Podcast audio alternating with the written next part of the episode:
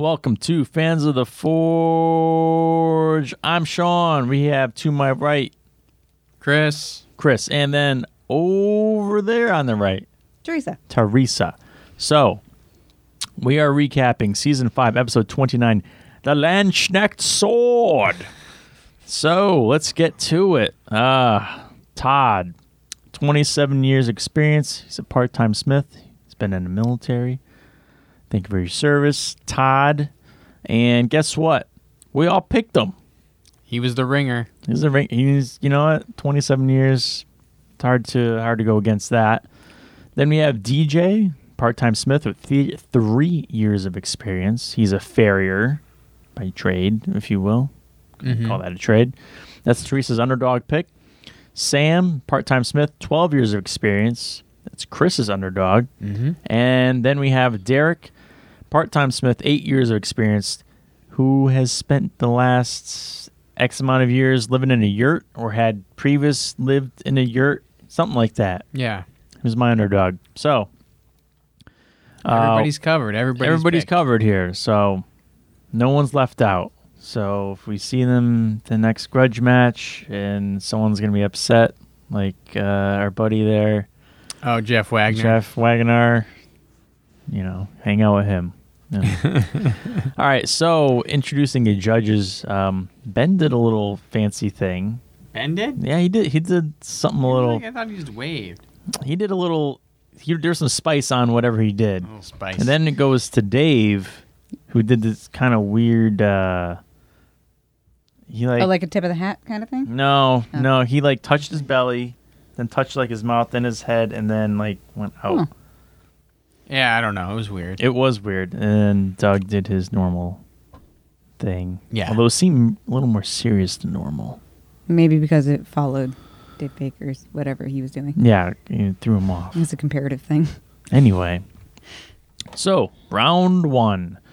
These guys are all given a piece of elevator cable. They need to make a cable Damascus from it. Uh, specs on the blade 9 to 12 inches with a through tang. So, Todd took the larger cable apart. It was just bound with a couple wires. Cut those off, took it apart. Um, would he clean it up? I don't know. Or did he just keep a couple pieces? I think he cleaned it up. Like, I think he, Did they he- didn't show him cleaning up, but they, they didn't give him a whole lot of airtime. They didn't show Yeah. a lot of people doing a lot of things, I'd say, with this cable as far as like prep. But um forged it out, does a quench, seems to have an inclusion that shows up when he's grinding. So we'll see if that gets any worse. Um, DJ decided to burn off the grease by just throwing the cable into the forge and expecting that to come out well um, versus cleaning it off ahead of time. Um, doesn't break it down whole hog all the way in, and then he had problems with the cable welding.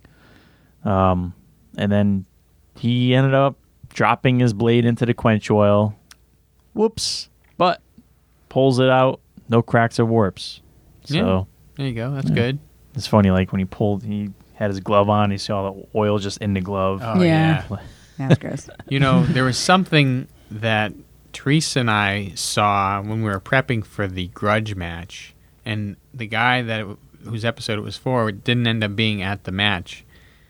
Um, he used a magnet to get the blade Oh, out yeah. when he dropped it in. Why don't more people do that? Yeah, he, What was it attached to? he he st- he had a piece a magnet stuck to like uh, I think it was a piece of rebar or something. yeah, I think so. and he just dropped it in there and pulled the thing right out. I wonder. I Did wonder they if take away all the magnets because that was too easy? Uh, Maybe. I wonder if they supply magnets or if you need to bring one. Oh, that might be a tool you have to bring. That could be. Maybe he had one. Yeah, but a good idea. Yeah. Um, Bring so magnets. moving on to Sam, he took the large cable apart and cleaned each. I wouldn't say each strand, but the smaller cable within the, the small, yeah, because they're made up of many little pieces of wire. Um, end up with a thin billet. He folded it over and attempt to make it thicker. Um, noticed his inclusions during his grinding and went for an edge quench. And Derek, he brought a sledgehammer with him, which I had not seen before. Uh, flux everywhere, and the forecast today is flurries of flux, as noted by Will. Mm-hmm. Um, he also brought a fullering tool and chainmail gloves, so he came fully prepared, Yeah. or fullery prepared. Nah. Oh, didn't see that one coming, did you? uh, we should have. yeah, they should have. Um, and then the forging allows them to solve problems by setting stuff on fire and promptly beating them, beating the crap out of them. Yeah. Makes sense. I like that It's, description. yeah, you know, it's a good hobby to have if you have some get that aggression out. um, and then he had a hard time getting a cap off his acid tube, and uh, he just used Sam's instead, which I get. You know, Yeah. be resourceful. Right you know, time was running out. He had no choice. So, moving on to judging, Todd, he had some delaminations along the edge. DJ had some small delaminations on the edge and spine, but minor. Sam had a spiral delamination around the thin blade. And you could see like that one like wire looked like it went around the whole thing. And Derek had a minor warp on the blade and a major warp on the tang. Me a seesaw. Yeah. Oh yeah. Yeah. That was It pretty was crazy. Yeah. And Sam got the boot. I think the explanation was it you could chase that delamination with that wire and it could just go on, it could go deep, so it could be a, a fatal flaw. So moving on to round two. Round two is where they add their handles, and to keep with the you know twisting of the cable Damascus, they had to have spiral handles, also a guard and a pommel. So for Todd, um, while grinding, Ben starts doing revolution math, which I enjoyed, and Dave's like, "You're getting math on me, stop it." um, and he had a loose guard, made another one that still didn't fit all that well, but it was better, so he kept it. Um, and he did not fix the inclusion that was in the tip of the blade. Then for DJ, he put epoxy on the tang before it was really ready, and so he wiped it off. And then when he went to reapply more, he only used half of the chemical that makes epoxy, Yeah. and so it was not going to dry. And that was their their prediction. And the guard was loose. And then Derek um, starts with correcting the warps, which was smart. Um, he wraps the knife itself in wet paper towel and uses a torch and a C clamp to work that out, which is one of the safer methods that we've seen. Yay. While welding um, the butt cap on, it got too hot and it popped off, and the epoxy caught fire. So he had to deal with that. Yep. And then he created a pull through sharpener with two tungsten carbide rings that he just happened to have on his person because he didn't want to use a grinder for sharpening. He doesn't like to use grinders for sharpening. So that was clever. That was clever. And you are allowed to bring your own tools, like a certain number of tools. I feel like maybe he got around that rule because these were these were around his neck as jewelry, and then next thing you know, he's sticking them in the vise and using them. I mean, he had two. He had one around his neck And then one on his finger. yeah. So, whatever they allowed it, because it, was jewelry, and he was already on him at that point. Could you consider your hands tools? I don't know. Hey. Hey. Hey. Hey. Isn't it more or less a level playing field in that regard? Yeah. okay. So then for judging, um, Dave Baker claims to be the hero. Oh, wait. That was from. Okay, so we kind of copy paste over. I didn't delete that from the Hollywood edition. Oh, so wait. So then, oh, it was the So it's the baton strength. chop. Yeah. Okay. Sorry, guys.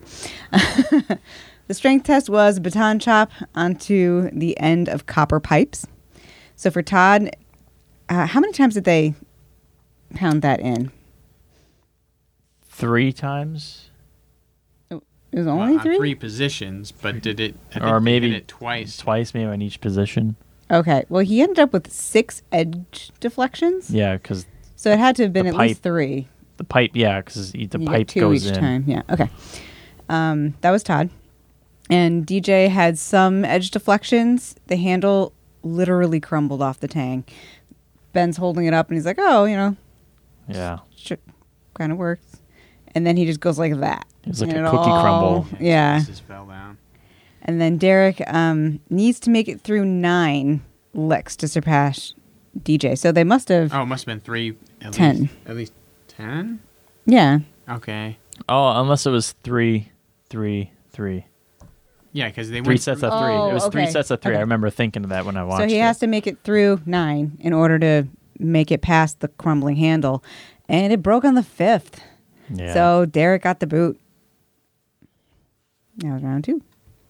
And so at this point, Teresa's Oh. definitely getting points, and Sean and I still might be getting points based on our picks.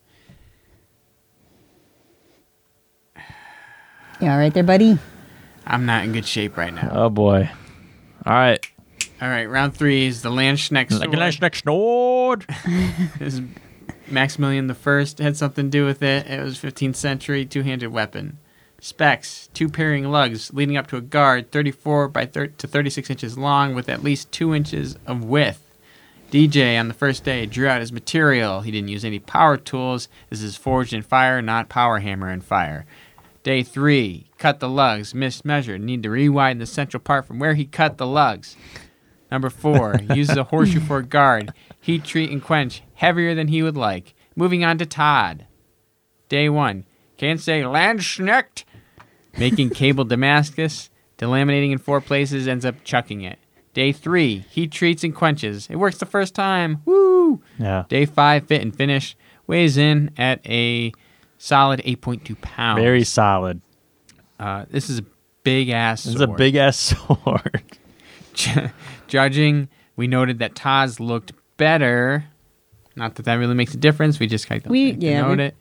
Okay, but they were pretty even. on Yeah, this they were one. pretty similar. We so- actually had to like think about that. Yeah. So for the kill test, it was a boar carcass. Todd had a comfy handle, stout edge, but it was more of a chopper, not a slicer. It was very heavy, but will kill, even though it didn't really. It made some cuts. It I mean, they went against the spine, and it just kind of But I think it was like it broke the spine. it made and that's what it, well, it did, Yeah. it, and it made Yeah. some little cut there, and he got it. They, you know, They Doug got it through. through yeah. once, right? Yeah. Anyway, DJ's was heavier than Todd's. Wasn't very sharp. It was uh, It was a blunt force object, a blunt Yeah. force It object, did- and the kill was from the breaking of the back. more than right? anything It, else, but it 'cause- didn't cut like uh, Todd's. did. Right. They even he had actually- yeah. Doug like went to go stab it in, and he just ended up pushing the thing out. Like he just went, and just like, didn't Really go in at all. tried, and he Yeah, just wouldn't go. Um, for the strength test, it was stabbing and chopping into a steel plate. Todd took some deep rolls, but held up. DJ, um, his balance point is fairly far forward, um, so it wasn't the easiest thing to swing, uh, but and he had some minor rolls. The sharpness test, he had to cut through sugar cane. Yeah. Todd cut through it no problem, Yeah. and then when it was done, his sword was like ringing. It, It was, was like a singing. Tuning, it was Yeah, it was sword. awesome. It was really neat, and it was like a tuning fork. It was very sharp, made good cuts. DJ did not cut through. It was more of just a smasher, blunt force object. So he did a good job putting it together, but it just wasn't sharp enough. And so, because of the weight, balance, and edge geometry of his sword, Todd wins the episode. All right. And that means we all get a point. Yeah. So, boop, boop, boop. That's the points. And that's the episode. Season 5, episode 29 Landsknecht Sword. Landsknecht sword. Landsknecht sword. no. um, thank you for watching. Remember to Follow us on uh, not the Twitter, but the Instagram for the sword. The YouTube, subscribe. Chris is going to shit his pants later. We had an interview with Spicy Mike. Spicy earlier. Mike. You should Put him watch up that. to some you know exactly what Chris is going through right now. Hot sauce mischief, I say. Okay. Okay. Thanks, everybody. See That's you the later. episode. Bye bye.